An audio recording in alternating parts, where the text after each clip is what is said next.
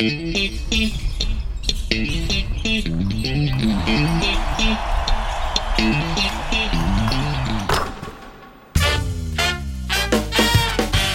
ホース三河がお届けするポッドキャストシーホースキャスト略してシーキャス。シーホース三河ホームコート MC の小林拓一郎です。この番組では選手やチーム関係者を迎え毎回テーマに沿ってトークとは一味違うリアルカンバセーションをお届けします。今日のゲストはこの方自己紹介をお願いいたします。はい、えー、背番号3番、柏木慎介です。よろしくお願いします。柏木。キャプテン。です今シーズンは。ですね。もうちょっとびっくりだったじゃないですか。いきなりキャプテンって。びっくりですね。もう今日はちょっとその話を中心に伺っていきたいなと思っていまして。盛り上がりますかね。いやまずねまずそのキャプテンって話が来た時にはい。どういう心情だったのかなっていう。うんまあ、まあ、正直やっぱりもうこの年齢で、キャプテンをもうやるとは思ってなかったですし、ましてやね、まあ、うちのチーム、若い選手多いし、うん。これからのチームだと思うんで、まあ、その中で、僕がキャプテンをやることは、まあ、ないなって勝手に思ってましたよ。ぶっちゃけ誰だと思ってましうーん誰って言われると、まあ、年齢から言うたと、細谷まか、あしね。まあ、橋本康介あたりかな。ただこうバスケット的なことを考えれば長野かな。あまあ、雄大はちょっとまだ早いっていうのがあったんで、うん。まあその3人、細谷、橋本、長野、はいはいはい。誰かかな？確かに。思ってたので、ファンの皆さんの間でもそういうちょっと想像はしてたと思うんですよね。あ、本当ですか？誰になるんだろあうなかなかやっぱ他チームと比べて発表が遅かったのでそうですね。だから僕たちも、要はそのオフシーズンをみんな自主トレ始めてうん。集まる機会結構多くて、今シーズン誰キャプテンやるんだろうあそういう話はあっったていう話をずっとしてて、で僕はずっとこの3人を、いやもうお前だと ずっと押してたんですよ。はい。まあ、他は多分僕、柏木さんがやるんじゃないですか。っていうのはありましたけど、うん。今更俺やってもしょうがないだろうっていうノリで言ってたんですけど、蓋開けたら、あ僕でした。で、ちょっとなんかそこは驚きですよね。僕もね、多分そこはないかなとは思ってたんで。だからそのなんだろうな、もうね、年も結構離れてますし、はい。僕がこうキャプテンやってもやらなくても、うんそんなに変わらないからですね、うんやるやることは。はい、はい。言うことは言うし、ちゃんとね。そうそうですね。で、しっかりキャプテンいればキャプテンのサポートをしてっていうふうな、まあ、スタンスでも来てましたし、はい。だからさっきも言ったように若い選手が多いチームでこれからのチームってことを考えれば若い選手に、まあ、こういうのを経験させた方が、うんまあ、自覚とかで責任とか出てくると思うし、うん。まあ、いいのかなって勝手には思ってましたけどね。でもある意味そのキャプテン像を見せてほしいっていう思いも、もしかしたらコーチの中にあるかもしれないですね。うんうなんですかね。まあ、多分ななんか意図があって、うん。僕に来たとは思うんで、まあ、そこは逆にもうキャプテンって言われたらもうキャプテンやりますっていう感じしかないと思うんで、だから今までやっぱりそのサポートっていう部分で言うとキャプテンを挟んで僕がサポートしたものをそうですね。逆にうんまあ僕が思ってることもズバッと言っちゃったりもしますけど。チームに対してもちろんその若い選手がみんながこうプレーしやすい環境を作りながら、うん。やっぱこうやらなきゃいけないことだったりとかその、まあ、雰囲気だったりとかそういうねところはもう気づくときにはもうバシッとやります？し、それ求めてるんじゃないですか？やっまあ。正直やっぱここ2年間なんか帰ってきて、まあ、メリハリがないなって感じてたんで、はい。まあ、もちろん仲いいし、うん。いい選手ばっか集まってますし、はい。ただそれがやっぱね練習中もそうだしプレーってなった時にこうなんていうかな仲良し恋しじゃないですけど、うん。昔だったらやっぱり同じようなあの、ね、雰囲気でもやっぱ練習バスケの時にガラッと変わってたんですよあそういうのやっぱり帰ってきてあちょっと足りないなっていうのはすごい感じてた。ずっと言ってましたもんね。はい勝つためにちょっとまだ必要なものが足りないって言って。そうですね。だから根本的なところがやっぱりちょっと足りてないなっていう。まあそれってやっぱ普段の練習からもそうだし、結局練習中できないことってやっぱ試合にもね、出せないし、それだと昨シーズンもね多分みんな経験してると思うので、うんそこの意識っていうのは少しずつ変えないと、まあ、プレーに関してはね力あるし、はい去年もこうワンシーズン若い選手いろんな経験をしてる全員成長してたしね、だからまあその辺は多分思う考えながら、まあ、いやみんなやると思うしでまあ変わっていくと思うので、それ以外のまずそのメンタル気持ちの部分ですよね。そういうのをやっぱ変えないと。戦う集団になってない。からそこか。でもそれは多分ガゼットコーチも感じてたとこじゃないですか。うん。まあ多分感じてたんでしょうね、んだからその去年若くなっていい部分っていうのはそので運動量もあるし、はい。アグレッシブにもできるし、っていう部分ではすごくいいといい部分ではあったと思うんですけどただやっぱこう我慢しきれなかったりとこか、こ一番のとこだよね、集中力が消えちゃうとかこうプレーを投げ出しちゃうとかあそういうなんかとこがこう目立ってたので、あ、まあ、もちろん若いからね、しょうがないからしょうがないんですけど、まあ、そういうの逆に昨シーズン経験してるからこそ、このシーズンはやっちゃいけないっていうのはあると思うし、でそこを出さないために、やっぱり普段から、うん。やっぱ意識を変えていかないと、やっぱせっかくいいものを持ってる選手が集まってるから、うん。それを自分たちで潰すのは、ね、もったいないし、うん。でもなんだかんだうちもね、いいメンバー集まるんで、めちゃくちゃ今シーズンなんて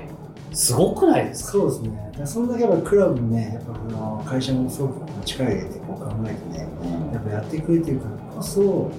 やっぱこうしっかりね、選手をやらなきゃいけないなとか。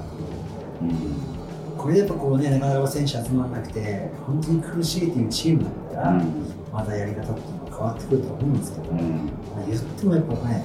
上ね、目指せるメンバーすごくいますから、そこをまあどうね、本当にチームとして戦っていけるか。うんあとはもう戦い方する。そういうのはこう、大きく変える。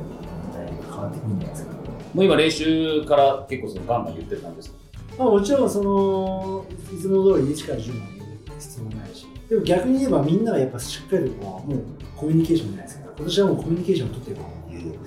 最初に話をしたので、うんうんだからもう気づいた人間は、去年は我慢して、うん。こう言わずになんかフラストレーションを溜めてっていうケースが多かったので、だからもう気づいたらもうその場でこうしっかり話し合ってそういうのをこう一つずつこうクリアにして、うん。まあ、ステップアップしていくっていう話は、まあ、みんなにしてるので、うん。まあ、結構今のところは結構コミュニケーションも取るし、うん逆に言えば僕はもう細かい部分ですよね。そうやってみんなこうコミュニケーションってやろうとしてる部分はたくさんあるんですけどはい。ただやっぱこれをやらなきゃいけないよね。うん。部分足りないところにあまあこうアドバイスをもらったりします。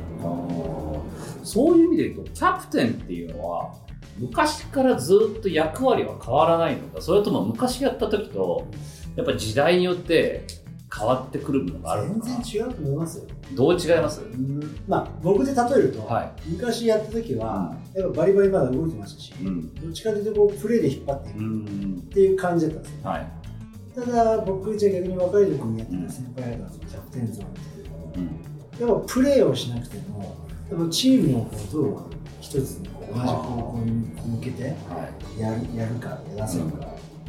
で、そういうことをやっぱりやってたし、逆に今僕がこの今の立場で、若い選手が僕もね20代前半ですしでそういった選手に対して、まあ、どうアプローチするかっていうのは、やっぱ昔と今とやっぱ違うと思うし、でもねなんかこう全てが許されるチームでやってる以上うん各々のそのわがままじゃないですけど全てが許されるわけじゃないし、はいでもこうみんな自分の気持ちでね、プレーをやめちゃったりとか、ストレス溜めて勝手なことやったりとかすることってやっぱりあると思うんですよ。で、そういうのはやっぱりこう、ね、チームとしてやってるんだよ。だからこういうことをやらなきゃいけないよ。うんそういうことやるとチームとして、組織としてやっぱりうまくいかないよねっていう、そういったことをやっぱりうまく持っていけるようにしたいなと思ってます。声のかけ方は変わってるよ変わってますね。だから、まあ怒ることはないですよ。んそんなにただ、うん、まあアドバイスっていう部分では変わらないですけど、うん。うんやっぱこうもよりこう細かいところに目を向けてそこに気づかせるように、声掛けはしてます。ああだからもちろんねなんだろう鼻が、ね、頭こ話のこう言うんじゃなくて、うんえまあ、相手がこう何か意図を持ってやったのかもしれないし、うん。やっぱそのさ最初に相手のね考えを聞いた上で、あでもそれは違うよね。そのその状況の違うよね。ーうんうん。ここにいなまあ例えばチーム上ここにいなきゃいけないよね、はいはい。そこに気づいてれば、うん。別にそれは問題ないですけど、うん。それがまた違うことを言ってれば、うん。それはもうチームのルールに反してることなんで、うん。それはチームとして機能してもらえるんで、うん。そういう時にやっぱ若い子に迷惑かけてるんですよ。それは日本人選手に対しても外国籍選手に対しても一緒。そうそう一緒ですねだから、うん、まあ、ま日本人選手もやっぱりあるし、外ねアメリカ人選手もありますんで、うん。でもやっぱ来たばっかだし、うん。うん、何年かやっぱメンバー変わってるだけで、はい。ちょっとこう噛み合うまでに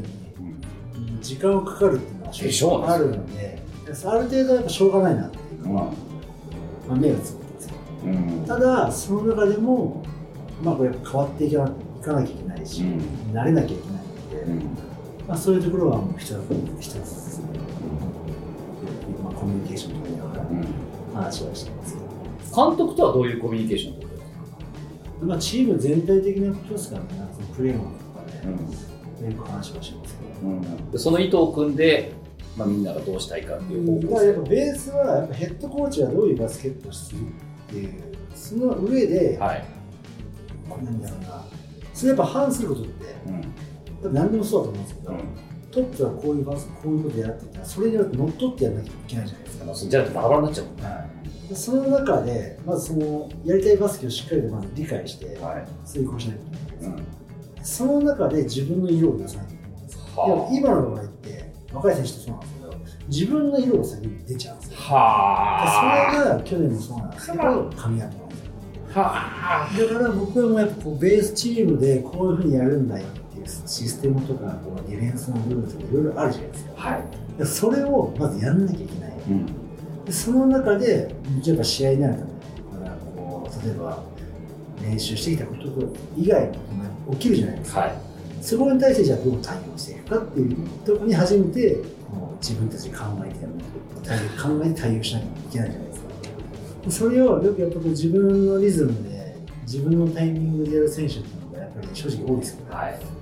それをやってるうちはやっぱり強いチームにはなるんですよね。だよねそれだと他の選手が合わせられなくなっちゃうわけだし。例えば、まあ、去年の試合とか見ても他のねファイターとか見てもはい。そうですけど、強いチームってあんだけのタレントがいてはでもしっかりとやっぱチームバスケやる。やってる。でその中で最後ここが出てくるじゃないですか。で多分そういうのが理想だと思うんですよね。あそうですね。特にディフェンスなんかはもうコミュニケーション連携取ってないとって話だし。でそれをどのタイミングでみんながこう理解してしっかりとできるかどうかっていうのがポイントだと思うし。でそれを去年1年間戦ってきてすごい気づいてれば今シーズンかなり変わるよく本当に今日昨シーズンその前のシーズンもそうですけど個で打開しようとするシーンが目立つっていうのがなんかよく負けが込んできた時に言われてましたけどそういうことなんだね、でよく我慢とか言うじゃないですか。例えばそのオフェンスがうまくいかなくてみんなフラストレーション溜めてきて、はい。でどうにかして点を取らなきゃいけないっていう感情になるじゃないですか、はい。そういう時にやっぱり我慢っていうのはその例えば1対1でこれいきなりやってじゃあ点取れるかって言ったら1対5だからそれは絶対不利じゃないですか。だけどしっかりと、ね、自分たちがやりたいバスケットを24秒使ってでもしっかり組み立ててで最後にこういいシューシュートをそこまでじゃあ持っていけるかどうかっていう我慢。大体はやっぱりこうなんかこうやり返してやろうと思ったら、うん。ここで走ってはいはいはい。それが出てるうちはもう相手の思うそうですよね。ディフェンスもそうですよ。でもここ我慢しなきゃいけないっていうじゃあみんな我慢我慢その我慢って何かなっていう。そうそこはねいまいちだから多分どう説明するもんなのかなっていうのはなんかちょっと今の話を聞くまでは腑に落ちない部分があったんですけど今の話を聞いてそういうことかっていう。で我慢っていうのはやっぱそのオフェンスが入んなかったらディフェンスで耐えなきゃいけないじゃないですかディフェンスで耐えれば0-0で収まっちゃいますからそのディフェンスをじゃあ我慢するとは相手に入れさせないためにやっぱ強度を上げなきゃいけないじゃないですか、うん、でそれも一人で頑張っても無理じゃないですか。それはやっぱチームとして守るときは全員がハードに同じこう意思疎通を持った上でやんなきゃいけないので、うん、自分たちの流れが来るまではやっぱりディフェンスとかで耐えなきゃいけない。その我慢ですよねディフェンスに関しては流れをこう持ってくるまで我慢しなきゃいけないのはそうですそうか、まあ、よくベンチでも監督が我慢だよ我慢の時間だよっていうのも声がたまに聞こえてくる時があるそういうことなんですね我慢するとはリズムが流れがうちに来てないっていう状況なんで、その流れが来るまでとにかく我慢、まあ、耐えなきゃいけない。それがディフェンスなのかオフェンスなのか。でも大体ディフェンスですよね、うんうん、オフェンスがうまくいかないからフランストレーションになめてで向こうのオフェンスがこうポンポンうまくいって点数取られる。でその中流れってやっぱね1試合の中で何回も起きそうなからその悪い時間帯を短くするためにしっかり我慢我慢して耐えなきゃいけないでしっかりと我慢できたことで次オフェンスにつながってそこから自分たちのリズムにつなげられるかどうかっていうのもあるしああいうディフェンスをしてもオフェンスで例えば早打ちしたりとかダフショットを打ったりとか一人が勝手なことやっちゃうとやっぱ周りの4人が待てよってやっぱりメンタル的になっちゃうしそうですね。そこでやっぱりいけるけどしっかりとボール回してみんなでボール共有してシェアしてで最後にいいショットを打てれば仮に外したとしても、リズムができてきてるので、はい、まあ、次につながります。だよく見るのがキングレプロが外してもこう親指だって OKOKOK ってやってるのはリズムが良かったってことなんですね、まあ、そうでしょうね、うん、でそのオフェンスで失敗してもリズムがいいオフェンスをしてれば、やっぱいいディフェンスもできるし、うん、で今度いいディフェンスができたら次いいオフェンスもできるし速攻につながるかもしれない。ですねそこで自分たちがその中で、まあ、どのタイミングそのリズムをつかめるかどうか、うん、でそこで多分リズムがつかめないとまた我慢の時間帯が来るし、まあ、その辺で駆け引きっていうかうわいうのはあるですね。そこをやっぱ今はまだまだ若い選手が学んでる最中、うん、まあそうでしょうね。経験しないと分かんないことたくさんある、うん、だから今今のこのまあまだ全員揃って練習はね、ほんと数日しかやってないんですけど、やっぱりこう、出ちゃうのってありますよね。あ練習の5対5でも。自分が何とかしてやろうみたいな。そうですね。勝手なんですよ。うん、それはね、やってる選手はいいですよ。うん、別に。自分のことしか考えてないから。うん、一番難しいのはやっぱり5人でやってるっていう、チームでやってるっていうところが一番ね、ポイントだと思うん。ですよ。だから一人で好き勝手やった時に他の4人の選手はどう思ってるか、うん、例えばいいショットに外しても周りの4人の選手はいいよいいよ。次ディフェンスで頑張ろうになるのか、うん、勝手なショットってまた勝手なことやってるんだよみたいなでまたディフェンスじゃねえかなっちゃうと結局ディフェンスで次影響出ちゃうじゃないですか。出ます。メンタルでかいもんねそう思うと。ただスキルなんて、うん、どこの選手もどこの今チームもねそんなに変わらない。と思います、うん、うまいし、はい。それ出し方でしょ。バスケットって恐ろしいゲームですもんねだって一瞬で10点とかこう差がついちゃったりするわけじゃないですか。最近の出ましたよね。スリーポイントバスケットだから、一気に離れる一気に追いつくって。いうでこれがまた試合になってくるとアウェーとかだと会場のまたこのうわーっていうこの声が出せないなりにもなんかこのあるじゃないですか。圧みたいな。流れが本当にそっち行っちゃうみたいなそこを我慢なんですね。やっぱり。そうなったとしてもまだ巻き返せるぞっていう。そうです。だからまあ今と昔とはだいぶ違いますけど昔強かった時ってその我慢って当たり前にできてたんでだから負けててもすごいディフェンスで耐えて一気に負けるっていうケースが結構多かったし競ったゲームもこう我慢して自滅しないで相手の自滅を待って最後自分たちのいいバスケットを勝つっていう流れのバスケをしてたんで確かに JBL 時代振り返ってみると残り1分のシーフォースの強さって半端なかったなと思って。で後半とか強かった強かったですよね。前半までってね後半3クォーターからね、うん、3ピーが一気に変わって、うん、ディフェンスの強度からオフェンスの流れとかも一気に変わるっていうのがあったんで、うん、それってなんかこう今のバスケットにしても今例えば昨シーズンのね宇都宮とかそうでしたねやっぱ最後ね勝負どころでいいバスケットじゃないですか、ディフェンスにしても、オフェンスにしても。そその辺のやっぱ根本的な部分って変わんないと思うんですよ。うん、もちろんそのシステムとかね、うん、そういうのって各チームいろいろあると思うんですけど、根本的なところっていうのは変わんないな。それは僕はその、僕ね、何回もよく言うんですけど、その大臣が一回離れて、他チームの経験した時も、やっぱ根本的なこと変わんないなっていうのは、そのチーム離れて感じたんで、うんうん、だからそこってやっぱどこのチームに勝つんだったらこういうことやっぱやらないと勝てないんだなっていうのは。だからそれをやっぱりやりとやるっていうのは簡単じゃない。簡単じゃないでしょ。時間はかかります。とやっぱ結果を伴ってこないと途中で多分やってることも不安になってくるだろうしそのあたりですよね長いシーズン戦っていくってなると。だからこう勝ち星が増えれば自信もつくと思うしチームとしても個人としてもそうなればねやっぱこういい結果もついてくるとは思うんですけど。ただやっぱこう競ったゲームとかはねなんで勝てないんだろうっていうふうになってくるとまあやっぱこう落ちてきちゃいますよね。だから昨シーズンのブレックス見てても結局ワイルドカードから上がっていったわけじゃないですか。そういうところも最終的にまくるぞっていうそのメンタリティーなのかなっていう。そのやっぱそのゲームの持っていき方をしっかり分かっていれば、うんだからまあある程度ねゲームっていうこう作れたりとかいい最後までいいゲームができて、うん、最後は本当にこうクロスゲームになってしまえば、うん、もうシュート入らないとか一本守る守れないとか運の部分もあるとは思うので、うん、そこまでどういう、ね、バスケットってもちろんねそこまで大差点差開いて勝っていればそれは楽に勝てますけど、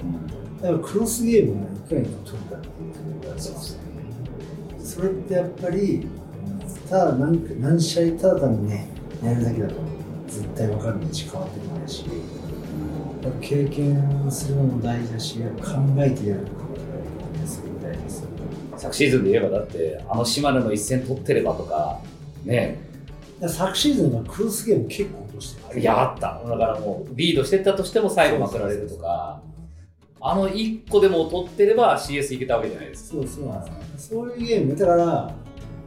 世代交代したっていうのは、はい、力があるっていうのはそれなりに証明されてるそうですね、ただえっと、そこからさらに上に行くにはああいったクロスゲームをどんなに取れるか、う。ん、じゃあ取るためにはどんなことをやらなきゃいけないか。そのやんなきゃいけないことをじゃあ練習とかで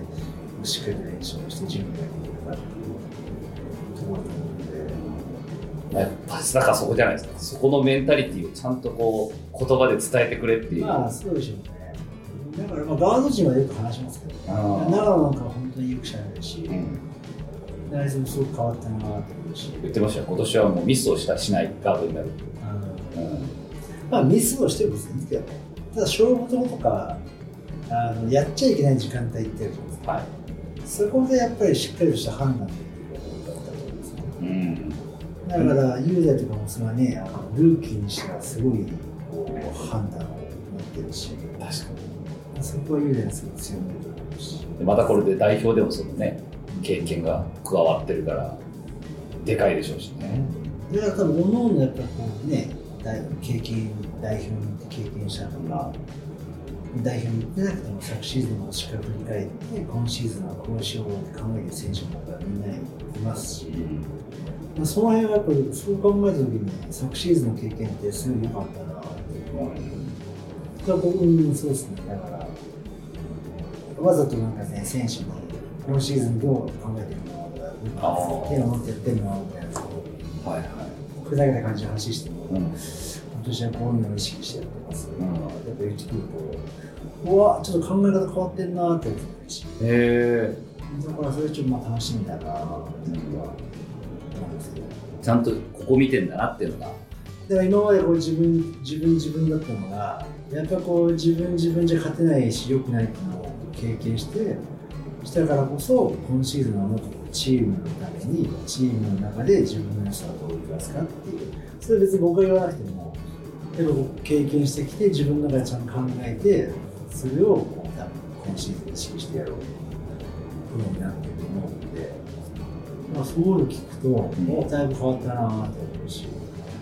まあ、そういう考えがあれば、ね、すごい今シーズン結構楽しみだなと思うし。うんキーマンになりそうな誰ですか？キーマンですか？キーマンって難しいな誰ですかね？この選手のこういうところが出てくるときっとまたチームに新しい波というか風を与えてくれるんじゃないかなっていうキーマンか。やっぱみんな力あるからな、今。うん見てると、練習やってると。誰がスタメンになっても。そうなんですよね誰がスタメンやっても本当に遜色ないなっていうまあだからカードによっては変わってくるんでしょうねきっとね変わっても別におかしくはないなと思うし。まあ僕以外みんな力だと。いやいやいやいやいやいやいや僕はもう本当に。じゃあ今シーズンのプレイヤーとしてのその柏木慎介という選手はどういう役割になってくるまあそこは変わんないですね。特に昨シーズンもそうですけど、なんかこう求められるものをやるだけなんで、それだけですからね。まあ、昨シーズンで言うと、まあ、ちょっとバタバタっとしそうな試合展開の時に出ていって落ち着かせるとか、だからその、なんか数字に残ることって別に大して意識はしないんで、やる必要もないな。はだから例えばそうやって落ち着かせる時間帯に出て落ち着かせることもそうだし。やっぱこう例えばうちのチーム昨シーズンで言えばみんながみんな自分でボールを持って攻めたがる。そういう時ってドリブルがすごい来るかい、らあだからまずボールを散らして共有させ動きながら作ってやったりとか。あ、うん、あとはわざとスペーシングをね、取って、こう、広げてやったりとか、その例えば、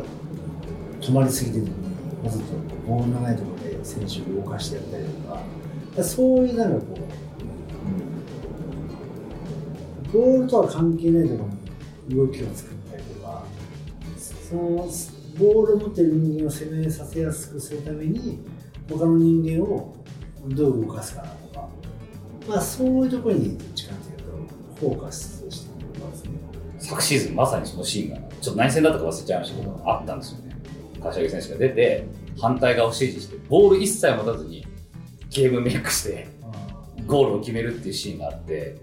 これはやっぱり若い選手たちだけではできないことなのかなっていうのは、若い選手って多分みんなボールを持って演技をしたからですよね。ああ、そっか。ボールを持って打開するっていう。そうそう。で、ボール持ってない時って、他のこと見ちゃうんですよ。あもちろんこう見て我慢してる時もあるんですけど、でも動動かないと、要はね、ディフェンスも止まっちゃうかあ、ら、うん。ボール持ってる人間からしたら、攻めるに攻めれないし、合わせってやつですね。1対5の状況で攻めなきゃいけない。だからそこをまず動かすことで、ディフェンスも動けば、その分ボールを持ってる人間も攻めるスペースができたりとか、そうですね。ヘルプに行くタイミングがじゃあ相手に遅れて、逆にこうね、あの、アドバンテージを取れたりとか、ギャップができたりとかするんで、まあ、そういったところがやっぱり、ね、足りないですよね。あだから誰か攻めた時に合わせもそうだし、うんでボールもオフボールにも動きをやったりもちょっとね、それはフォーメーションだけではない。フォーメーションだけじゃないですね。フォーメーションって結局、動きが決まってるじゃないですか。はい。どこで攻めたいか、うんこの選手のフォーメーションとか。でもそれってスカウティングされるじゃないですか。そうですね。で、スカウティングされた時に同じことをやっててもうん絶対通用しないじゃないですか。はいってことは、その裏を書かなきゃいけないじゃないですか。その裏を書くときにの状況判断が個の力なんですよ。でそはのだからそこでね、個の力が強いチームは、そこからいくらでも高い高いできるし、はい。それってやっぱディフェンスの見て判断したり、ディフェンスだったりとか、こう味方の位置とか、そういうのをボールマンに、まあ、自分についているディフェンダーとか、要は周りのディフェンダーの位置とかう、ん。どこにスペースがあるうん。そういうのが判断できるかどうか。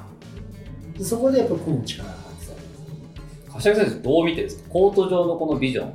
プラス、なんかこうやっぱこうバスケットライブとかで見るようなああの俯瞰した絵も頭の中にあるのかなんかこうやっぱこう見てる感じですよ。上から斜め上から上からあやっぱりそうなんだだから僕が例えばボールがね、例えばトップとかにコーナーっていうのも、あんなこうボールとか自分のディフェンスとかはあんまりそこじゃないんだ。どっちかというとこう周りのこうどこかなどこのディフェンスのポジションがいて味方のポジションとかどこにスペースができるかなとかはそういう感じで見てます。それはもうだって一朝一夕でできるもんじゃないでしょだって。だからそれはガードだったからうん。ガードだったっていうかさずっとポイントガードでやってきたから、うん。その見るもんなのかどうなのかわかんないですけどそういうのはですね。やっぱだからよく言うじゃないですかポイントガードって本当にこう一朝一夕でやっぱできないドリブルがうまいとかそういうことじゃなくてだからやっぱ今みたいなことが必要になってくるってことですよね。だから、ね、ボール持ってやれる、ね、何かするっていうのは多分みん。なできると思いますよ、でもどっちかっていうと今のバスケット主流じゃないですか。そうなんですよ。ねピックアンドロールからとか。でそういった技術ってみんな練習してるからみんなうまいですよ、はい。でもそれを守る練習もしてるじゃないですかでその守そのそれに対して今度はねさらに上を行かないとオフェンスってできないじゃないですか。例えばピックアンドロールやっても要はピックに来たビッグマンがヘルプ来たりとかした時に、じゃあどこにギャップができてどこに人間がどう合わせていくのか。とかそうディフェンスも多分ね逆サイドのディフェンスってヘルプに来るけどギャンブルする場合もあるしその動きも見なきゃいけない。ヘルプ来たってことは空いてる場所があるってことですそうよねです。大体まあ遠い場所開けると思うんですけどうまいディフェンスがわざとこうね近くにやっておいて飛ばした瞬間に届くような距離を取ったりとかするとはそういう駆け引きもあると思うんで、あはい。そこまでしっかりとこう、ね、見れるかどうかっていう判断ができるかっていうことがあるし。はわざわざね一発で飛ばさなくても一回こうトップにつないでそこから展開してもう一回ピックアンドロールするとかそういうバスケットの主流じゃないですか。まあ、そういうしっかり判断ができるかっていうのはやっぱり僕はですねそうこの力があるんですよは逆にハンドラーじゃなくてもスポットシューターとかはうん別にピックアンドロールしてる逆サイドの別にスペースではうんモーマークにやるケースってある確かにそれでそこでしっかりと決めれればね、うん。その選手のこう役割という形でそうですね。しっかり果たしていくことですし必ずしもドリブルが必要なわけでもない。そうですね、で逆にみんながみんなドリブルしたかったら本当にね難しいですよ。あももちろんチームでもしっかりとこの選手はこうっていうのを決められてたらうん。いいですけど、うん。やっぱりこうみんなやりたがっててある程度こう自由だとちょっとうーん。その辺はルール決めみたいなのはないんですね？特にまああると思いますよ。あチームチームによってはね。うん。逆に言えば C4 サーブ結構自分の頭で考えるうちはやっぱり考えなきゃいけないですよで形は決まってますよもちろん。うん。うん形は決まってますけどその中でしっかりと判断しなきゃいけない。それが一人じゃなくて全員でやっぱりしっかり判断しなきゃいけないんで。だから本当にこう逆に言ったら難しい部分はあるかもしれないですね。そうですね。だけど逆に個の良さもうん出せるっちゃ出せる出せますね。ねそこをやっぱりしっかりと判断できるかどうかっていうのがまあ一つポイントかもしれないですね。バスケットって難しいな。難しいですよね本当にね。難しいな。で僕もだって若い時なんてもう好き勝手やってましたからね。それやっぱ自分もそういう時はあったっていうのは僕だから愛心、まあ、当時アイシンですけど、はい来る前2年間、まあ、渋谷に、今に、はい。渋谷ですけど、日立大学卒業した時に、結局僕はね、新人王も取りましたけど、うん。チーム最下位ですからで日立、それまでも新人王ずっと3年連続とか出てたんですよ。でもチーム最下位なんですで、やっぱ振り返った時に、いや、好き勝手やったな。あだから自分で好き勝手やれば、それはね、スタッツも残るし、うんそれはいいですけど、結局やっぱチームじゃ勝てるかって言ったらそう。じゃないかなっていうのがすごく思いましたね。愛知に来てあんだけの選手がいてもうすげえチームでやるなーっていう感じででもそれも勝っちゃうしすごい選手がいると誰かがそういうねスタッツを残すわけじゃないしっていうのも勝つし。それすぐに受け入れられるあでもね僕はもう愛知に来た時に勉強しようと思ってああもう逆さんもいるし。そうですね決めてたので、うん。でちょっと自分のなんかこうプレーは二の次でいいよ。頭にきたんですよ。よだから逆に考えすぎて、結構苦労したんですけどね。1年目は。だから本来出していいところでも出せなくなっちゃったりそうですねそうあですねでもなんか逆に言えば自分のことだけ考えて好き勝手やろうと思えば多分何でもできたんですよね。ーうん。点取ろうがうん。何しようが、そう当時覚えてる。なんか取ろうと思えば30点取れますって言ってでもそれじゃ勝てなかったら意味がないっていう。そうですね、30点結構取ってましたから、ね。うん。でも勝てなかったし。うん。でも勝ちたいから移籍してきた人もあるし、うん。で個人としてもやっぱりこうねガードとして勉強したいっていう思いでこっちに来たんで。そうね。だってカードナー選手が50点取ったって勝てない試合もあるわけですよね。だから本当に1年目そういった意味ではすごい勉強したし内心のバスケっていうのはすごい苦労はしたんですけどすごい考えてあのやっぱ2年目ですね。さっき言ったようにチームの中でもうじゃあどう自分にバスケを出そうかなっていうふうに整理がついた。うん。でそこでやっぱりボンって変わったというか、うん。自分の中でしっかりと整理できたので、まあ、こううまくいったり出せるあもちろんやりながらね、いろんな勉強はしましたけど、ーうん。特に佐古さんとかもいたし、まあいろんな勉強はさせてもらいましたけど、まあ、自分の中で本当にそこの整理が、ね、できたのが一番大きいですね。やっぱだから昨シーズンでいうとまだ来たばっかりの選手も多くてまだ遠慮もあったりもするのかなっていうのはあったんですよねその出し切れない自分っていうのが周りの選手が。うん例えばじゃあ高島君がよく言ってたんだけどマーシーもっともっとやれよってずっと言ってたみたいであまあ、確かに今までのマーシーを見てたら確かにもっとややれる部分っていうのはあるのかなただ役割として、やっぱポイントガードに入ってるんで、はいはい。ポイントガードが今までのマサシがその他のチームでやってきたことをやっちゃうとやっぱこうチームとして機能してあでもあいつの良さってシュートだったりはいそれをチームのそのシステムの中でどう出すかっていうところだと思うんですけど、それがまあ後半戦ぐらいから、うんあいつなんかいい部分出てきてるじゃないですか、うんだからああいう部分だと思うんですよ。あ高島が言うその見てやれよっていうのはまあもっとやれよって言われて好き勝手やるとあいつはどっちに頑張りますやっぱだから彼なりに考えてまあ考えてました出した結果というか、すごい考えてました。シュートセレセレクションに関してそんなに気にしてこなかったのかなっていうのはあ今まで逆に。逆に。うん。だからここに来てやっぱりこうセレクション考えなきゃいけない、ん。でまあもちろん考えすぎてて本来打てる時でも打てないからね、うん。それはまあ最初の頃はありましたよ逆に後半戦になってまあこう自分の中で何か決めたのがやっぱいいシュートも打つわけし、はい。ただもちろんやっぱそこは我慢だよなっていうのもやっぱありましたし、まあ、そこは本当にね経験だと思うし面白い。かん考えてるからこそそういうなんか確か失敗だったり西田選手の代表でのハンドラーってどう見てました？まあ雄大でも本当何でもできますからね、ね、だからそれがあるがゆえになんかこうハンドラーも任されるシーンがあって例えばそれっていうのはシーホースでもそういうシーンが出てくるのか。まあでも昨シーズンもありましたよ、あったありましたありました、だからアウトサイドの中心との雄大だと思うので、あそこを起点にするっていうのはやっぱうちはねこれからそこが中心になると思うし、それだけできる選手ですし、だからその雄大のすごいと思ってやっぱ判断がいいですよね。あもちろんドリブルパスシュートできるけどその自分起点になるところは自分のシュートだけじゃなくてさっき言ったようにその状況に応じて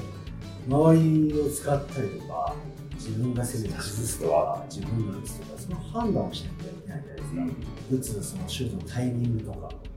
ああいうのをユーザーってできるんですよ、うんそれをルーキーでやれるって結構そういうの高いじゃないですか、だから多分雄大は代表のハンドラーでやることになると思うし、まあ、ポイントガードにやれって言った時いんじゃないですか、あいつは。だから多分、ホーバスヘッドコーチにもあんだけ信頼されて呼ばれてるまあそうでしょうね。ね安定してますよ。安定してる必ず言われますもんね。だから、雄大も去年1年間その経験してるから、より今年は判断を持ってるしないといけない。あ多分自分で点取りに行く判断っていうのはできてると思うんですけど、もうちょっとこう、なんだろう、いけない時にノーマークになってる選手を早く見つけて出せるとか、うん、そういう判断がやっぱりできてると思うんですよね。点取れる選手は確かにいっぱいいるわけですもんね。雄大のことは今年抑えに行くと思うんでアスカティンされて。そこでね、あいつがこうしっかりと周りで出せるようになれば、まあ、よりチームとしてはね、怖さを増すと思うし、その台を散らしてれば最後に雄大チャンスが出てくると思うし、そういったその駆け引きが出てくるわけですよね。ちょっともう一人聞いていいですか、まあ、今、長野選手、マーシー、西田選手、中村太一選手、同じこのハンドラー、ポイントガードとして、ファイチね、やっぱ身長がありますからね。だから本当に、感じで言えば雄大なんですよね。身長あって、ハンドルね、はいドリブルできて、パスできて。まあ、90あるってことはね、もう確かに。だからポイントガードになれば、要はミスマッチのアドバンテージがありますようんね。で、まあ、ドリブルもつけるしうん、パスもできる、起点にもなれる。うんまあ、そこので強みっていうのは、多分ありますよね、うん。ただ、ポイントガードをやったときに、うんちゃんとゲームを組み立てられるかどうかですよ。あそこはまだ分かんないです、正直。うん見てみないと。ーうんで、太一も韓国に2年間、こうしっかりと仕事が来てると思うんで、で韓国のバスケと日本のバスケが違うんで、だいぶフィジカルですよね。だいぶフィジカルだし、それこそ韓国ってその合わせとか、うんポジションもすごいうまいんですよ。だらしいですね。から、でもそういう部分でうまい、うまさがあると思うんですけど、めちゃくちゃ見てると思うんですよ、だから実際に。あれ多分決められてると思うんですよね。あ代表戦とかめちゃくちゃうまいですよ。はいはいはい。だからその経験が日本で、まあ、どう通用するかどうか。逆にまあちょっと、まあ、まだね日本のあいつのイメージってあんまりまだないと思うし、うんどっちかというとこう大学時代もそうですけどワンワンマンでやってきたうん選手なんで、うん力はあると思うんですけど、うん今度それをチームとしてどう機能させていけるかなっていうのは、これから見ていくことですね。まあその自分で飛び込んだっていうあのメンタリティーとかね、その辺なんかは多分タフな部分があるのかなと思うんで。だからそういう時ってやっぱり自分がやりたいっていう気持ちが強いと思うんですそれも出るのか、エゴみたいなことですよ。でも良くも悪くも。でそれがさっきも言ったように最初からやっちゃうと周りからこうチームとしては機能しないし。たださっきも言ったようにそのチームのルール内でシステム内の中で自分がこうチャンスの時にしっかりとクリエイティブできたりすれば、うん。それはもうチームの力になると思うしその辺のバランスがうまくすると思いますうわ、これ全選手聞きてえな。え、時間、時間、まだ大丈夫ですか？まあ大丈夫ですか？え、ちょっとじゃあ、ちょっと、隅野選手。まああいつはもう本当に分かりやすく言えばね自分タイプだと思うそこなんですよ。だからさっき言ってた、子でなんとかしちゃおうって思ってた部分もあるのかなとか。だからさっきの話もそうですけど、量はそうでしたよ。だから今年お前どうなのって話してるのに、うんさっき考え方変わったなっていうのは、量も皆さんの人だったし、へだからお前偉いなって話をして、え。うん。そんなにちゃんと考えてるんだったら、今シーズンはしっかりと生かさないといけないって話をしてましたし、だからあいつはあいつなりに考えてはいいですよ。どう変わりそうですか？今までさっき言ったような、ボードをもっとどうにかしていていう感じだったので、ん。そこを、やっぱこう、ボールを持ってない時に、どうこう得点に絡んでとかうん。していくかっていう話はしてたんで、うん。でもしっかり考えて、こうなんかこう、去年の反省をね、しっかりとこう、自分なりに見たりで、今年に生かそうとしてるか。ら、だから今の若い選手って、ボールがないと我慢、また我慢なんですけど、動いちゃうんですよ。そっか。みんな、みんなボールボール欲しいから、ボールボールに寄っていくし、もらいに行こうボールがもらいたいから、もう狭いスペースに入ったりとか、そうすると、もうぐちゃぐちゃーってで逆になんかね、僕なんか本当、無駄に動かないから、うん。コーナーでよくスリーポイントとかやってたじゃないですか、うん。もう動かないから逆にノーマークなんですよ。あだからディフェンスいるじゃないですか。わざわざ動かなくていいんですよ。はだからそういう我慢ができるまあ、そこは量はなんか違うなんか話に出てたので、うん。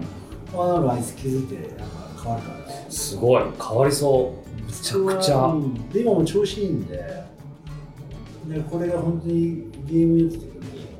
チャンスだこう自分のこう思いと気持ちをねしっかり整理して試合に出せるかどうかってですねこの夏むちゃくちゃ練習してましたもんね。あれでアーミーと真面目なんですよ。いやめちゃくちゃ真面目だといやアーミーいや多分みんな気づいてる。多分相当け、まあ、負けず嫌いもあるしでやっぱり自分は何とかしたいっていう思いがさだからあいつなんかやっぱねあいつもほら中学校高校からエリートじゃないですか言ってるはい。だからそれでプライドもあるし、うん。オフェンスマンで来てる。んで、ね。得点に対してはすごいプライドを持ってる。ん。ですよ、でそこっていい部分でもあるんですけど、まあ、さっき言ったように個が先行しやりすぎると失敗しまう。そうねだからそこはなんかもう去年計1年間やって、まあ、今年変わりそうなこう感じはあるし、まあ、今ゲーム練習中とか見ててもなんかすごい変わってきたなって。へえ。あとはそのやっぱディフェンスに対しての意識が少し変わったなっていうのはあります、ね。へだからそれ頑張ってましたよ。え。楽しいなあいつ簡単なんでね乗せてやればすぐ。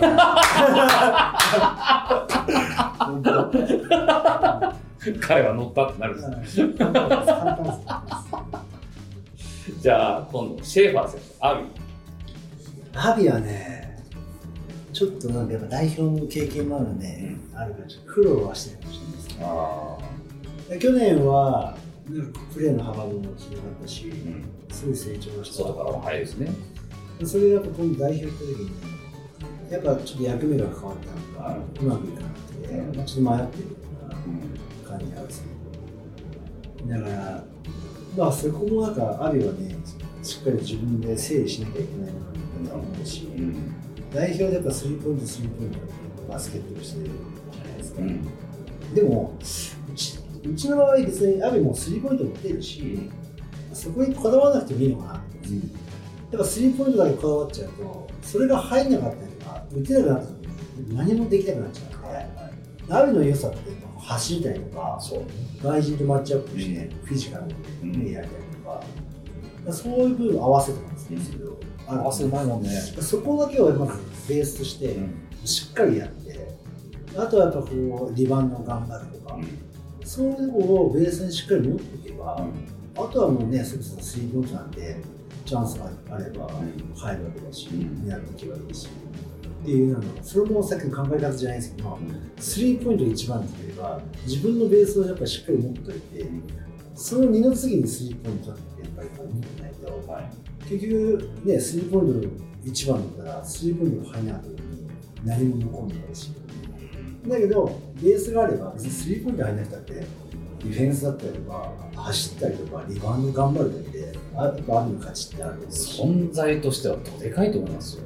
だからアビがね、やっぱこう、いることで、じゃあ、アンソニーが3番でプレーできたりとか、そうですね。ビッグラインが組んだりとかするわけだし、そういったことをアビは今シーズンで、まあ、安定してやれるようにしてほしいなと思うんです。けど、そういう話はしてるんですよ。します、します、うん。今、代表帰ってきたのかなんで、あいつもなんかいろいろ悩んでる部分があると思うんで、今、やっぱり自信をつけてね、やってほしいな、取り戻してほしいなと。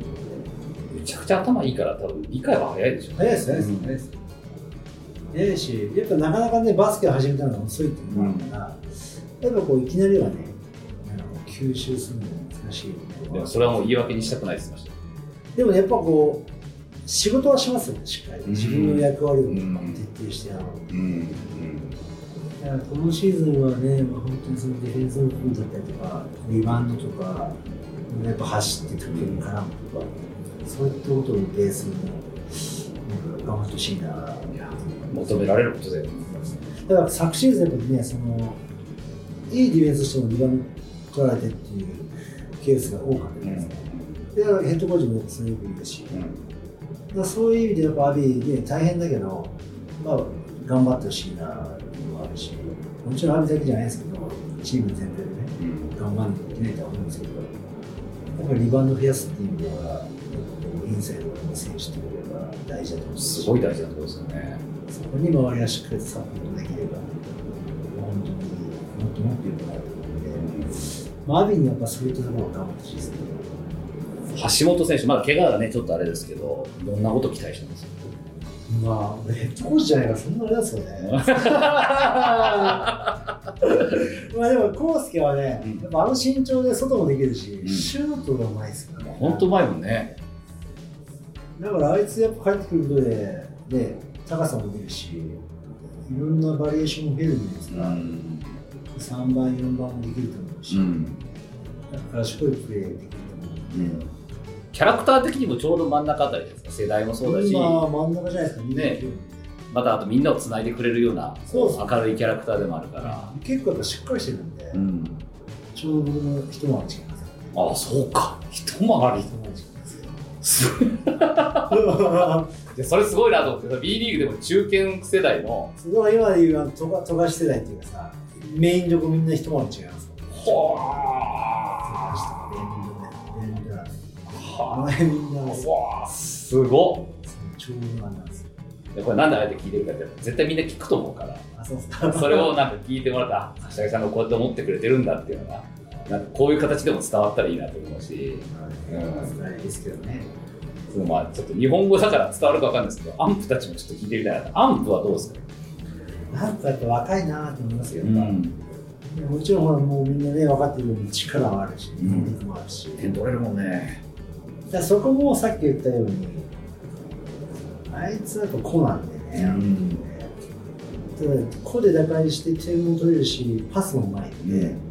それがコンスタントにちゃんとこういい判断ができてれば、うん。すごいんですけど、うん。なんせやっぱ波があって、うん。こ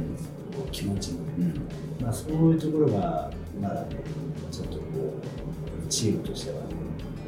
直してほしいな。言ったりします。もちろん言います。うん。そこは結構みんな言いますし、うん。やっぱディフェンス、やっぱ日本ってチームディフェンスもするじゃないですか。やっぱアメリカだと結構スカッスイッチしてるとか、あるじゃないですか。その辺もやっぱりね、うん。なかなかチームディフェンスがこううまくフィットしきれてない部分もあるんで、今年は結構そういう部分は、うんちゃんとやらないと勝てないよっていうのは言ったりもしてますけど、本人もでもその辺に自覚はある？アンプはね、ああいうふうに結構言われたことに対してすごい聞いたりとか、うん。もちろん自分の意見も言いますけど、ん意外とこう素直にね、うん。聞いたりするんですけど、うんまあそれができるかどうかは別として。まあまあまあまだ一応聞く姿勢はあるそうです。うんもうやっぱバスケマジバスケに対しては真面目だしね、うんそういう練習もしてるし、でもそれもさっきも言った出し方っすよ。だからその、やっぱこうボール持ってどうにかしたいっていうのがあるんで、ボール持ってないのにどうするかとか、せっかくチームにボール回して気を作って、で、いい流れできたのに、そこでワンテンポ置いちゃって、また自分のリズムで始めるんです。よ。ああそういうのをやっぱりちょっとなくしていかないと、うん。やっぱこう守れ、守りやすくなっちゃう。ね。特にまた2年目でスカウティングも多分されてそうでするだろうし去年なんてやっぱこう最後川崎戦もそうですけど、強豪って言われるチームってなると対策取られちゃうんで、そうなったらちょっと難しかったですね。本当それこそこの打開が難しいですよねどんだけそこ能力が。でやっぱアンプはやっぱ得点っていう頭が強いんで、でもあんだけね、あの自分で崩してパスもうまいんで、自分が点取れなくても自分がそうやってアタックしてクリエイトして周りを生かしていけばで周りが点取っていけばそれでも雄大じゃないですけど、まあ、最後は自分のチャンスも生ま。うれてくるん。そこの頭がまだやっぱ違います。ねやっぱ自分が一番点取ってやるっていう。で強引に点もするし、まあそういう方はやっぱ今年は変わってほしいなでもうちのやっぱね中心選手の一人だと思うのであそうですよね。力はあります。ねそれで言うと、まあ、本当得点マシーンのテイちゃん。まあ、テイはもだいぶでもあれですよね。やっぱその言うようにもうみんなを生かすってことも考えてるし、う、テイはもう賢いですよ、やっぱり。うん。賢いんで、オフェンスもシュートもパスもね、本当にこう自分のいい判断してますし、ただ強引に行きす行き過ぎる部分ももちろんありますけど、うん。まあでもそこはね行けちゃう部分もあるし、うん。しょうがない部分もあるんですけど、まあよりねやっぱこうなんだろうなうん相手チームがスカウティングしてきた時に、さっきも言ったように自分に引きつけて周りを生かすぐらいのことが増えてきたら、あもっと楽になるんじゃないかチーム的に。ちょっと前の J みたいな感じだそうですねテーマやっぱ何でもできちゃうし、うん。だからねやらしとけば調子のいい時はね本当にもう何点でも取ると思うし、うパスもねするし、まあでも本当にあそこに関してはなんかしっかり考えていってるんで。あとはディフェンスのところですよ。うん。狙われちゃうんで、うん。そこを逆にテーマ頑張らなきゃいけないし、うん。そこをみんなでサポートしなきゃいけないし、そのコミュニケーションがやっぱしっかり取れるわけじゃないですか。だいぶ夏体絞ったっていうまあ、結構終わってすぐやってましたけど、ねでも絞りきれてないんじゃないですか。結局戻ってんじゃないですか。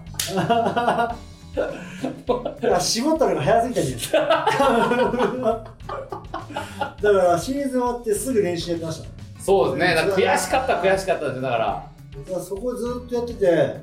いぶ絞ったね、やったんですけど、途中なんかサボったのが分かるんですよ。あれ最近手見ないなってなって。結局なんか測定したの、俺もう本当絞ったな。っていう感じでした。まあでもそのでもまあ昨シーズン本当はね、手も気合入ってますよ。気合い入ってるね相当悔しかった。あれはどうなんだろう刺激になってるのかな例えばカイル・オープリー選手が入ってきたっていう新しく NBA からやってきたっていうああ、やっぱアンプにしても、手にしても、ちょっとやっぱりね、一目置いますよね。まあそうですよねやっぱり感じ的にね。でもなんかやっぱり手珍しく練習中ね、あんまりガツガツやらないですけど、うん。昨日かな、結構久しぶりに、あれ結構ガツガツやってるなーっていう感じがして、えー、そのカイル選手に対して、帰るとちょうどマッチアップだった。うん、気が入ってる。の気がついてるんですね。ありました。けじゃあそのオークイン選手はどうなんですか？まだそんなにね見てないかもしれど、陽気っすよあやっぱ明るいんだ。陽気っすよね。まあ、よくわかんないですけど。よくわかんないですけど、まだそんなにこう全貌が見えてるわけじゃない陽気すぎちゃってなんか、何考えてるかわかんない。まあいいやつのは間違いない、マイペースで。でもね、バスケに関してはやっぱりね、その、うまいな。うまいうまいっていうのは、1対1がすごいとか、うんそんなんじゃなくて、バスケがうまいな。さっき言ったそのいわゆるチームでどうするそうですかっていうね。パスとかうまいし、うな周りに生かすのめちゃくちゃうまいし、その合わせとか、入るタイミングとか、ああいうのめちゃくちゃうまいですよ。へえそこそやっぱ NBA なんだ。だってな一番多分今までの B リーグで一番 NBA 在籍日数長いんじゃないですか？どうすかね。どうなんですかあと誰がいたサクレ？サックルとかエアーズサクレエアーズよりも多分長いんじゃないかな。長いですか？なんか8年ぐらいですか？合計ね資料があって。ニックスに、シクサーズに、マジックに3シーズンニックスに3シーズンペイサーズシックサーズなんで8年。8年いたらやっぱなかなかじゃないですか。そうですよね。で平均でプレータイムが14.2分あるんでそれもやっぱりねそんだけの試合数でそこだけのプレータイムがあるっていうのはなかなかなんじゃないのかなと思うんですけどね。確かに。400だって72試合でしょ合計。出てないわけじゃないですもんね。そこがやっぱりこれ一番ですか？どうなんですか？うん。まあちょっとはっきり裏は取れないですけど。だから本当になんか普段がすごい陽気だし、なんか大丈夫？みたいな感じですけど、でもめちゃくちゃいいやつですよ。うんね、俺 NBA いたのは感じでもないし、うんうんそういう部分では、逆になんかそういう経験してる選手がいるんだったら、うん。なんかこうチームに還元してほしいな。あまあ、日本じゃないですけど、あうん。うちも若い選手多いんで、うん。例えばね、そういうそこまでやってきた選手がしっかりと準備して、しっかりとこう練習してっていう姿を見せたら、やっぱ若い選手もいい刺激になるし、まあ、やっぱあんだけね、実績ある選手にこんだけやるんだ、自分も頑張んなきゃいけないなっていう流れができたら、一番、本当は一番いいですよ。代表で渡辺裕太選手が見せた姿勢ですあ、でよね。もそんな感じですよね。うん、で、あと一人、DJ。ブランドン・ジャー DJ はねブランドン・ジャート選手。びっくりしましたね、まずあの、来て、来て、あ、うち来るんだって。ああ、まあ、まずそれね。そうですね。だから、その要は宇都宮にいた時も、うんあんまりプレーしなかったし。そうですね、そんなにプレータイムは。どんなプレーするんだろうなって感じで思ってたんで、ただね、やっぱ、すごい一生懸命ですね、ハードプレイヤーとか、だからへうちにいなかったタイプかもしれない。え。へだから、その、あれもこれもね、求めちゃったら、え。それはまたこう難しい部分もあるし、うちに他の選手もたくさんいるただ役割としては本当にディフェンスとかね、うん。そういう部分ではすごいエナジー与えるみたいな。へいうぐらいすごいハードにやるし、アグレッシブになるんで。え。要はリバウンドとかルーズボールとかそういったそうものですね。へやっぱりディえ。フェンスすげえ頑張りますよ。へプレッシャーを受けないえ。頑張ってプレッシャーを受けなんかオフェンスの選手っていうなんか勝手なイメージ持ってたけど、どっちかっていうと、確かにそのディフェンスのイメージを全く持ってないですよ、うん情報としてなんですけど、オフェンスはまあ本当に、まあ、能力もあるし、うん多分何でもできるんでしょうサイズもあるしね。ただね、さっきも言ったように、何でもできる選手がたくさんね、うちにはいるし、うん。そこを同じようにやっちゃうと、うんまあちょっと苦労するのかなとかありますけど、ただやっぱ強みとして、そのディフェンスだけは、俺なんかうちにいなかったタイプだから、いいなんか、いいですね、へえ。そういう意味では EJ とカイル・オクイン選手で、オクイン選手がブロックで結構記録 NBA 残してたりするから、なんかそのあたりのね、インサイドとアウトサイドでしっかりと守ってくれる核になる選手もいるっていうのは強いですよね。だからやっぱ、あれっすよね、何回も言うんですけど、あとはもうチームでできることですね。そのチームディフェンス、チームオフェンスをできるかどうかですよ。本当そこだね。だから、見せてもね、今年、両もそうですけど、その1対1のディフェンスで頑張るんですよ。ただ、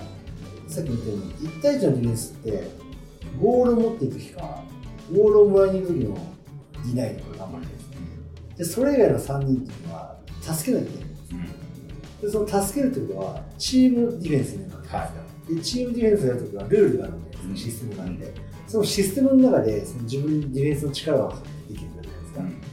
たださっき言ったように、ボールがないところでべったりくっついて頑張ったので、じゃあボールがあるサイドから攻めなんだら、本来だったらシャツ切るのかあそういったルールがそのチームディフェンスができるかどうかっていうのは、まだわかんないです。ディフェンスも頭使うな、本当。使う目の前の自分のマークマンだけじゃないですもんね。だから昨シーズンのオフェンス本当にこううまくいったと思うんですよね。ある程度の点は取れる。もちろんまだまだね改善しなきゃいけない点もあるんですけど、それよりも今年はディフェンスを改善しないと、うん。さっき今言ったようなそのチームディフェンスをやっぱこう徹底できないと、やっぱこう変わってこない部分があるのかな。イコールコミュニケーションめちゃくちゃ取らなきゃいけないってことですね。だからまあどうしても自分のマークマンを自分が守んなきゃいけないっていう頭があるので、それって1対1の状況はそうですけど、結局はズレができて、ヘルプ来てローテーションが始まったら、自分のディフェンスって関係ないですから、関係ないはいまあそうね。急にミスマッチになるかもしれないし。だからそこをみんながそういうふうに自分のマークマンにやらないってだけじゃなくて、一つのボールをみんなで守るっていうやっぱ意識を持たないと、なる難しいですよ。強いチームになればなるほどそこをついてきますもんね。あ、ここコミュニケーション取れてないなってなったらそこついてきますもんね。そうです。だからディフェンスのある程度ルールがしっかりできて、それができてれば、本来そのズレができても、そのじゃあヘルプ行ってパスさばかれても、次の人間がじゃあね、次行きます、パスさばかれても、じゃあ次の人間が行きます、ルールができてるので、別にそんなに崩れはしないと思うんですよ。ただ、じその中に自分のマークマンを守んなきゃいけないから、人のオフェンス助けに行けないよとかなっちゃうと、ノーマークできて、うんカメラにやられちゃう。うん。そこいうのが、まあ結構、まあ、昨シーズンですよ、うん。何人かはできて最後の1人とかうん2人ができないケースがあるので、そこはやっぱ5人ができるようにならないと、チームディフェンスって気がしないですよ。圧倒的にオフェンスが有利なゲームだもんね。ただディフェンスで仕掛けるチームってやっぱ強いですよ。そうね、しディフェンスから仕掛けられると、もう逆にまず起点がもう生まれないみたいなことが。ディフェンスで仕掛けたら、要は一番ね、イージーバスケがね、レイアップとかはね、あの思いましたけど、そういうバスケットね、点取る方が一番簡単じゃないですか。はい。それやるためにはやっぱりディフェンスでスティールとかして、そうね。リバウンドから走ってとかやれば、そこって一番簡単な、ね、点取るために簡単なバスケットじゃないですか。それを少しでも増やせればね、まあ、もうちょっとこう楽なテンポになるし、それができないからハーフコートでしっかりとそうか取るっていう話になるんで。そうか。ってことは根本的にはディフェンスとかを頑張らないと、いいオフェンスのやつになると思うんですよ。意識変わるだろうな、でも。その考えを変えないと、んオフェンス第一だったら、うん。ある程度、どこまでは行っても、最後は勝ちきるんですよ。強いチームめちゃくちゃいい話いただきました。いや、長々とありがとうございます。ぜひこれちょっとみんなに聞いてほしいですね。選手の皆さんにもね、ぜひ。みんなおのおのね、やっぱ思ってることがあると思うんでね。いやでも本当もういよいよいよいよ今月末？そうですね。これ放送もそうですよね。その前に多分そうです流れますよね、うんなんでもういよいよ名古屋戦が開幕でしかも B リーグ全体の開幕じゃないですか。これって結構上がりません？ありますね。ん。いや、本当に初めてですか。ら。だって全多分 B リーグファンが見るわけじゃないですか。あそうですね。やっぱ注目する一戦だと思うんでしかもこの愛知ダービー。そうですね。スタメンで出たいですね。話が全然変わってくる、散々。あの頃です急にこの話になっ自分が一番 それ面白いな。まあ上手なんですけどね、今まあでも本当ね、やっぱオープニングゲームって、本当になんか、経験できる人って少ないと思うし、うん。まさか自分がこんな現役中にね、やれるなんて見てなかったし。ちょっとやっぱ羨ましい部分あったでしょ？ありました、ありました、ねもちろん、もちろん。もうなんかね、嬉しいっすよね。まして愛知ダービーだし、うん。まあ、愛知ダービー、因縁の対決ずっとこうね、うん。そういう部分もやっぱあると思う長い歴史ですよ。本当に。非常にファンね、ブースターの方もね、愛知ダービーと思ったら、すごく盛り上がる部分がある。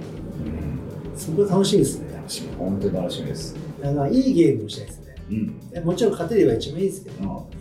やっぱオープニングゲームだし、せっかくの。やっぱいろんな方がね、B リーグのそのオープニングゲームに注目して、全国のね、ファンの人が見てくれるんで、いいゲームをしたいですね、しっかりと。あとは舞い上がらないっていうところねうん楽しんでほしいですね。うん一言ですけど。若い選手たちがねもう最初はなんかもうね、思い切ってやって、うんせっかくのやっぱそういう舞台って、うんなかなかないと思うんで、うんうん本当に思い切ってやって、楽しんでやってほしいなーって、僕も。ある意味ファイナルと同じくらい注目されますからねそうですよね。まあ今までのね、その試合を見ればね、やっぱ最初やっぱ硬くなってね、うなかなかこうみんな重い展開になってるんで、ね、開き直ってもそうね考えていって、やれば、なんか面白い試合になるかな。怪我ないようにそうですね。この後のいろんなことをこう運命を多分左右するそうですゲームにね。なるとは思うけど、まああんまり気負わずにスタメンになっていきます。今日は長い時間ありがとうございました、はいありがとうございました。ありがとうございま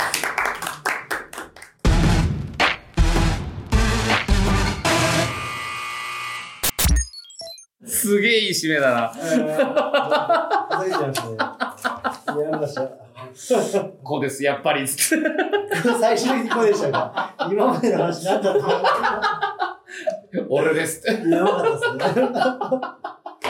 散々振りでしたね、みたいな。いやでもめちゃめちゃいい話聞けていやいや、なんかね、最初に話しました。いや多分求められてると思いますそれはまあ、なんですかね。監督が多分そこを言ってほしいんだろうなっていうのはまあでも逆にやっぱキャプテンだったから、なんか言いやすいのも言いやすいよねでもね、うん、今までやっぱキャプテンのことも立てない立てなきゃいけないし、最初からね、僕やっちゃうと、キャプテンのなんか存在がね、うん。あれなんで、まあ、今年はちょっとやりやすさもありますけど、